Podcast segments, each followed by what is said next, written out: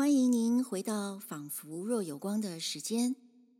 这一集节目里，我们要继续说沈从文中篇小说《边城》的故事。在上一集节目中，大佬已经托人跟翠翠提亲，爷爷却想要翠翠自己拿主意。其实，大佬是一个完美的结婚对象，但不仅是翠翠，就连爷爷也对那个代表着美丽的二老有一种说不出的憧憬。之前的情节围绕着端午节的几次邂逅，发展出翠翠与二老、大佬的情愫。情节发展到这里，小说出现了另一个具有关键性的地方习俗，那就是对歌。在中国南方一带，像是贵州、云南、四川、湖南。广西、广东这些地方，唱歌是一种生活方式，尤其是对当地的民族而言，唱歌太重要了。例如，大家知道歌仙刘三妹或者刘三姐的传说吗？这是一个普遍流传各地的故事。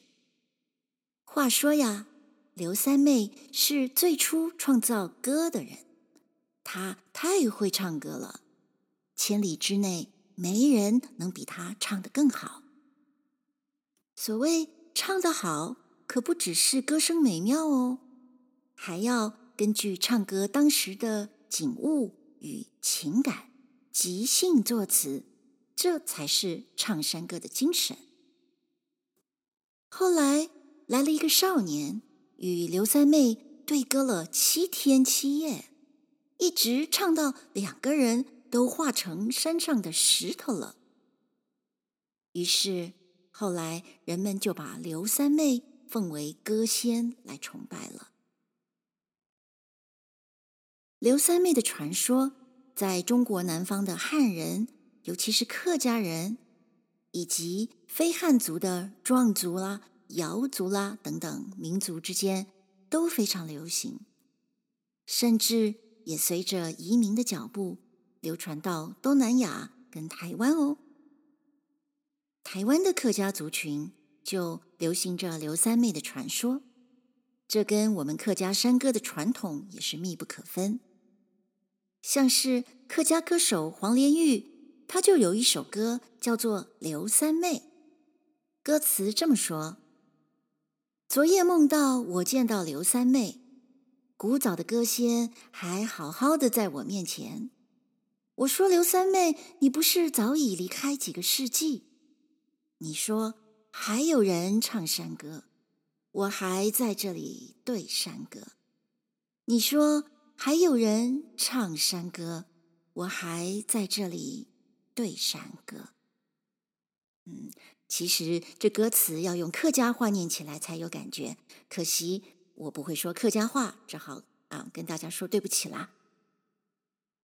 对歌的传统呢，又常与青年男女的爱情联系在一起。山歌的内容也多半是情歌。古代讲究礼教，山歌似乎不登大雅之堂。但是古来仍有一些思想比较开放的文人学者。能有足够的见识去发现民间的歌曲的价值，像是明朝的冯梦龙，他就编辑过《山歌》这本歌曲集。清朝呢，曾经有一批人编辑过广西的民歌集，叫做《乐风》等等。到了二十世纪初期，中国还曾经发生过歌谣运动，大批的学者。自觉性的投入搜集各地民歌的活动，在台湾几十年前，曾经有史维亮、许长惠以音乐学家的角度，长期进行台湾民歌的采集运动。所以，我想沈从文把对歌写进《边城》这部小说，一方面是湘西民俗的反应。一方面也是在回应古来文人对民间歌谣的兴趣吧。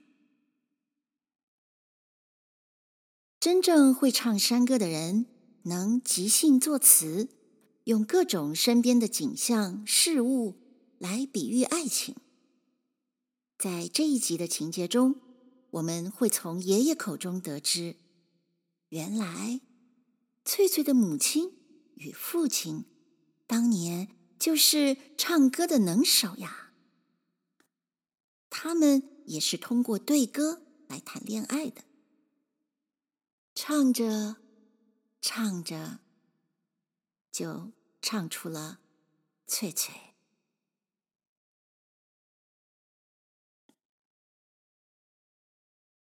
沈从文编成第十二章。翠翠第二天在白塔下菜园地里，第二次被祖父询问到自己主张时。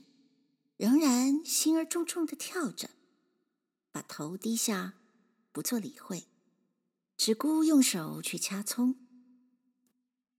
祖父笑着，心想：还是等等看，再说下去，这一品葱会全掐掉了。同时，似乎又觉得这其间有点古怪处，不好再说下去。便自己按捺到言语，用一个做作的笑话，把问题引到另外一件事情上去了。天气渐渐的越来越热了。近六月时，天气热了些，老船夫把一个满是灰尘的黑陶缸子从屋角鱼里搬出，自己还匀出闲工夫，拼了几方木板。做成一个圆盖，又锯木头做成一个三脚架子，且削刮了个大竹筒，用葛藤系定，放在缸边，作为舀茶的家具。自从这茶缸移到屋门西边后，每早上翠翠就烧一大锅开水，倒进了缸子里去，有时。缸里加些茶叶，有时却只放下一些用火烧焦的锅巴，盛那东西还燃着时，便抛进缸里去。老船夫且照例准备了些发烧、肚痛、治包疮痒子的草根、木皮，把这些药搁在家中当眼处。一见过渡人神气不对，就忙匆匆地把药取来，善意地勒破这过路人使用他的药方，且告人这许多救急单方的来源。这些单方自然全是他从城中军医同巫师学来的。他终日裸着两只膀子，在方头船上站定。头上还常常是光光的，一头短短白发，在日光下如银子。翠翠依然是个快乐人，屋前屋后跑着唱着，不走动时就坐在门前高崖树荫下吹小竹管玩。爷爷仿佛。把大佬提婚的事早已忘掉，翠翠自然也早忘掉这件事情了。可是那做媒的不久又来叹口气了，依然是同从前一样。祖父把事情成否全推到翠翠身上去，打发了媒人上路，回头又同翠翠谈了一次。也依然不得结果。老船夫猜不透这事情在什么方面有个疙瘩，解除不去。夜里躺在床上，便常常陷入一种沉思里去，隐隐约约体会到一件事情：翠翠爱二老，不爱大老。想到了这里时，他笑了，为了害怕而勉强笑了。其实他有点忧愁，因为他忽然觉得翠翠一切全像那个母亲，而且隐隐约约便感觉到这母女二人共同的命运。一堆过去的事情蜂拥而来，不能再睡下去了。一个人便跑出门外。到那灵溪高崖上去，望天上的星辰，听河边纺织娘以及一切虫类无语的声音。许久，许久，还不睡觉。这件事，翠翠是毫不注意的。这小女孩子日里尽管玩着，工作着。也同时为一些很神秘的东西驰骋她那颗小小的心，但一到夜里，却甜甜的睡眠了。不过，一切皆得在一份时间中变化。这一家安静平凡的生活，也因了一堆接连而来的日子，在人世上。把那安静空气完全打破了。传总顺顺家中一方面，则天宝大老的事已被二老知道了。挪送二老，同时也让他哥哥知道了弟弟的心事。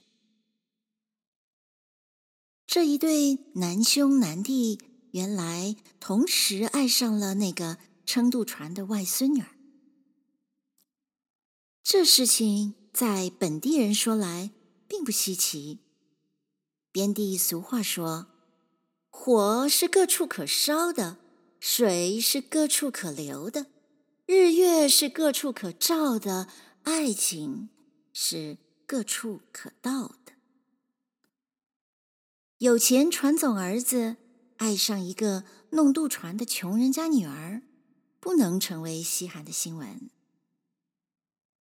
有一点困难处，只是这两兄弟到了谁应娶得这个女人做媳妇时，是不是也还得照茶洞人规矩来一次流血的挣扎？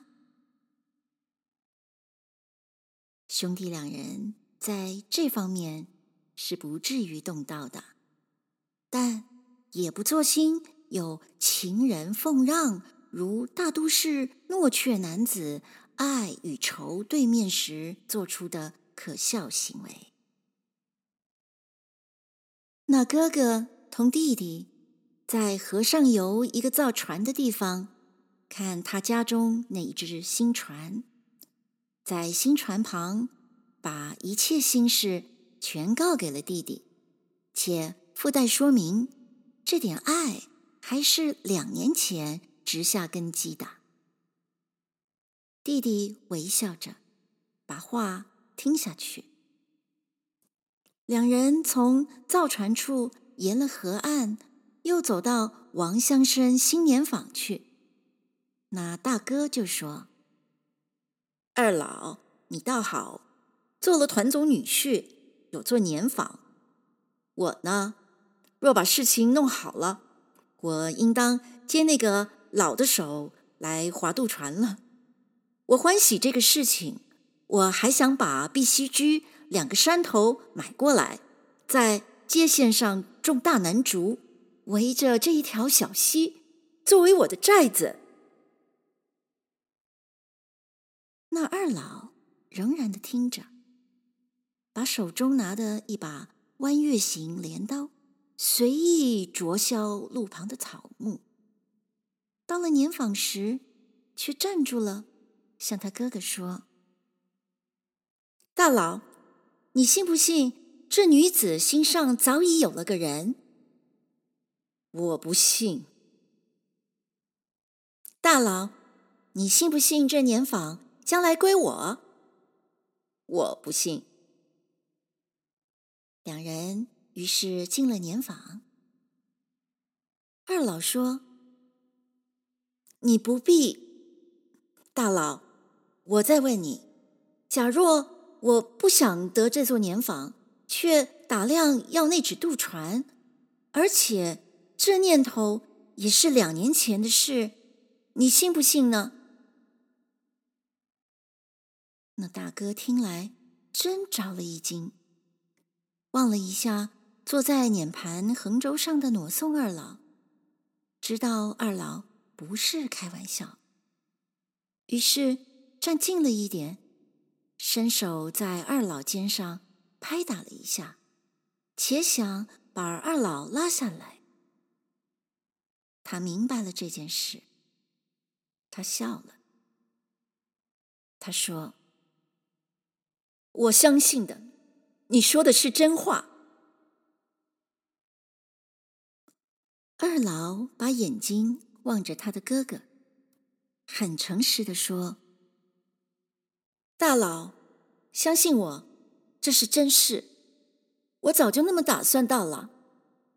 家中不答应，那边若答应了，我当真预备去弄渡船的。你告我，你呢？爸爸已听了我的话，为我要城里的养马兵做保山，向划渡船说亲去了。”大佬说到这个求亲手续时，好像知道二老要笑他，又解释要宝山去的用意，只是因为老的说车有车路，马有马路，我就走了车路。结果呢？得不到什么结果，老的口上含里子，说不明白。马路呢？马路呢？那老的说，若走马路，得在碧溪居对西高崖上唱三年六个月的歌，把翠翠心唱软，翠翠就归我了。这并不是个坏主张。是呀，一个结巴人，话说不出，还唱得出。可是这件事轮不到我了，我不是竹雀。不会唱歌，鬼知道那老的存心是要把孙女儿嫁个会唱歌的水车，还是预备规规矩矩嫁个人？那你怎么样？我想告那老的，要他说句实在话，只一句话，不成，我跟船下桃园去了；成呢，便是要我撑渡船。我也答应了他。唱歌呢？这是你的拿手好戏，你要去做竹雀，你就去吧，我不会捡马粪塞你嘴巴的。二老看到哥哥那种样子，便知道为这件事，哥哥感到的是一种如何烦恼了。他明白。他哥哥的性情，代表了茶洞人粗鲁爽直一面。弄得好，掏出心子来给人，也很慷慨作去；弄不好，亲舅舅也必一是一，二是二。大佬何尝不想在车路上失败时走马路？但他一听到二老的坦白陈述后，他就知道马路只二老有份，自己的事不能提了。因此，他有点气恼，有点愤慨，自然是无从掩饰的。二老想出了个主意，就是两兄弟月夜里。同到碧溪居去唱歌，莫让人知道是弟兄两个。两人轮流唱下去，谁得到回答，谁便继续用那张唱歌胜利的嘴唇服侍那划渡船的外孙女。大佬不善于唱歌，轮到大佬时，也仍然由二老代替。两人凭命运来决定自己的幸福，这么办可说是极公平了。提议时，那大佬还以为他自己不会唱，也不想请二老替他做竹雀，但。二老那种诗人性格，却使他很固执的要哥哥实行这个办法。二老说：“必须这样做，一切才公平一点。”大佬把弟弟提议想想，做了一个苦笑：“差娘的，自己不是竹雀，还请老弟做竹雀，好。”就是这样子，我们个人轮流唱，我也不要你帮忙，一切我自己来吧。树林子里的猫头鹰，声音不动听，要老婆时也仍然是自己叫下去，不请人帮忙的。两人把事情说妥当后，算算日子，今天十四。明天十五，后天十六，接连而来的三个日子，正是有大月亮天气。气候既到了中夏，半夜里不冷不热，穿了白家基布汉褂，到那些月光照击的高崖上去，遵照当地的习惯，很诚实与坦白。去为一个初生之犊的黄花女唱歌。露水降了，歌声色了。到应当回家了时，就趁残月赶回家去，或过那些熟识的整夜工作不息的年房里去，躺到温暖的谷仓里小睡，等候天明。一切安排皆极其自然，结果是什么？两人虽不明白，但也看得极其自然。两人便决定了从当夜起始，来做这种为当地习惯所认可的竞争。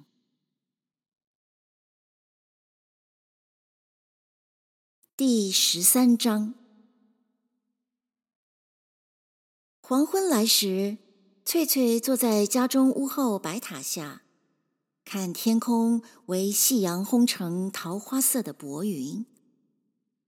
十四中寨逢场，城中生意人过中寨收买山货的很多，过渡人也特别多。祖父在渡船上忙个不息，天快夜了。别的雀子似乎都在休息了，只杜鹃叫个不息。石头泥土为白日晒了一整天，草木为白日晒了一整天。到这时节，皆放散一种热气，空气中有泥土气味，有草木气味，且有甲虫类气味。翠翠看着天上的红云，听着渡口飘香生意人的杂乱声音，心中有些儿薄薄的凄凉。黄昏照样的温柔、美丽、平静，但一个人若体念到这个当前一切时，也就照样的在这黄昏中会有点儿。薄薄的凄凉，于是这日子成为痛苦的东西了。翠翠觉得好像缺少了什么，好像眼见到这个日子过去了，想在一件新的人事上攀住他，但不成，好像生活太平凡了，忍受不住。我要坐船下桃源县，过洞庭湖，让爷爷满城打锣去叫我，点了灯笼火把去找我。他便同祖父故意生气似的，很放肆的去想到这样一件事。他且想象他出走后，祖父用各种方法寻觅，全无结果。到后如何无可奈何，躺在渡船上，人家喊：“过渡，过渡，老伯伯，你怎么的？不管事啊？怎么的？翠翠走了，下桃源县了。那你怎么办？怎么办了？拿把刀放在包袱里，搭下水船去杀了他。”翠翠仿佛当真听着这种对话，吓怕起来了，一面厉声喊着他的祖父，一面从坎上跑向溪边渡口去。见到了祖父，正把船拉在溪中心，船上人语语说着话，小小心子还依然跳跃不已。爷爷，爷爷。你把船拉回来呀！那老船夫不明白他的意思，还以为是翠翠要为他代劳了，就说：“翠翠，等一等，我就回来。”你不拉回来了吗？我就回来。翠翠坐在溪边。望着西面为暮色所笼罩的一切，且望到那只渡船上一群过渡人，其中有个吸旱烟的，打着火镰吸烟，且把烟杆在船边啵啵地敲着烟灰，就忽然哭起来了。祖父把船拉回来时，见翠翠痴痴地坐在岸边，问他是什么事。翠翠不作声。祖父要他去烧火煮饭，想了一会儿，觉得自己哭得可笑，一个人便回到屋中去，坐在黑黝黝的灶边，把火烧燃后，他又走到门外高崖上去。喊叫他的祖父，要他回家里来。在职务上毫不儿戏的老船夫，因为明白过渡人皆是赶回城中吃晚饭的人，来一个就渡一个，不便要人站在那岸边呆等，故不上岸来，只站在船头告翠翠，且让他做点事，把人渡完事后。就回家里来吃饭。翠翠第二次请求祖父，祖父不理会。他坐在悬崖上，很觉得悲伤。天夜了，有一匹大萤火虫，尾上闪着蓝光，很迅速地从翠翠身旁。飞过去，翠翠想：看你飞得多远，便把眼睛随着那萤火虫的明光追去。杜鹃又叫了：“爷爷，为什么不上来？我要你！”在船上的祖父。听到这种带着娇、有点埋怨的声音，一面粗声粗气的答道：“翠翠，我就来，我就来。”一面心中却自言自语：“翠翠，爷爷不在了，你将怎么样？”老船夫回到家中时，见家中还黑黝黝的，只灶间有火光。见翠翠坐在灶边矮条凳上，用手蒙着眼睛。走过去，才晓得翠翠已哭了许久。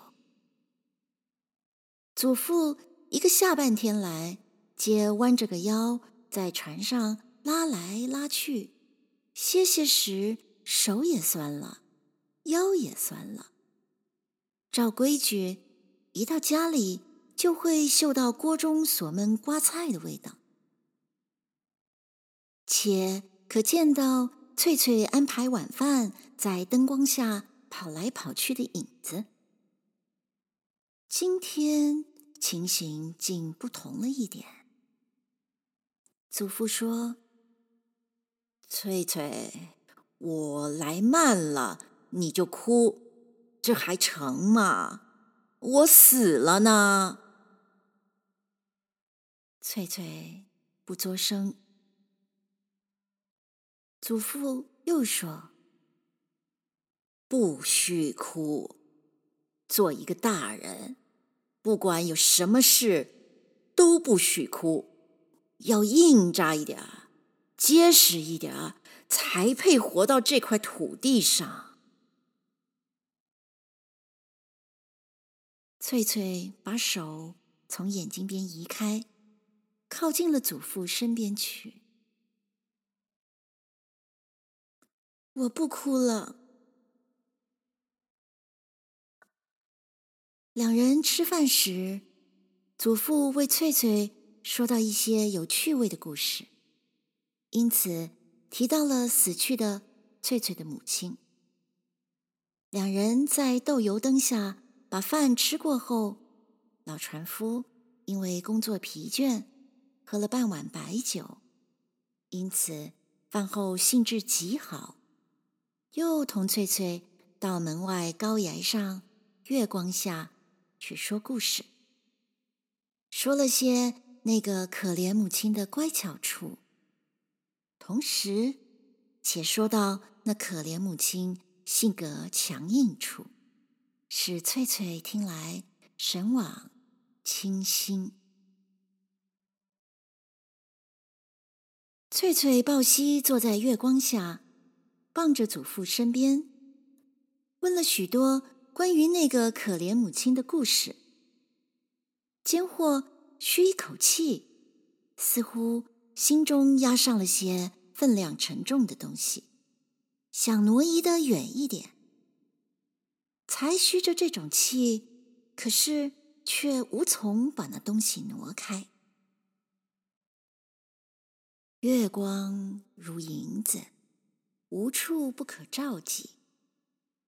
山上黄竹在月光下皆成为黑色，身边草丛中虫声繁密如落雨。间或不知道从什么地方，忽然会有一只草莺，噜噜噜噜嘘，转着它的喉咙。不久之间。这小鸟儿又好像明白这是半夜，不应当那么吵闹，便仍然闭着那小小眼儿安睡了。祖父夜来兴致很好，为翠翠把故事说下去，就提到了本城人二十年前唱歌的风气。如何驰名于川黔边地？翠翠的父亲便是唱歌的第一手，能用各种比喻解释爱与憎的节子。这些事也说到了。翠翠母亲如何爱唱歌，且如何同父亲在未认识以前，在白日里对歌，一个在半山上竹篁里砍竹子，一个在西面渡船上拉船。这些事也说到了。翠翠问：“后来怎么样？”祖父说：“后来的事长得很，最重要的事情就是这种歌唱出了你。”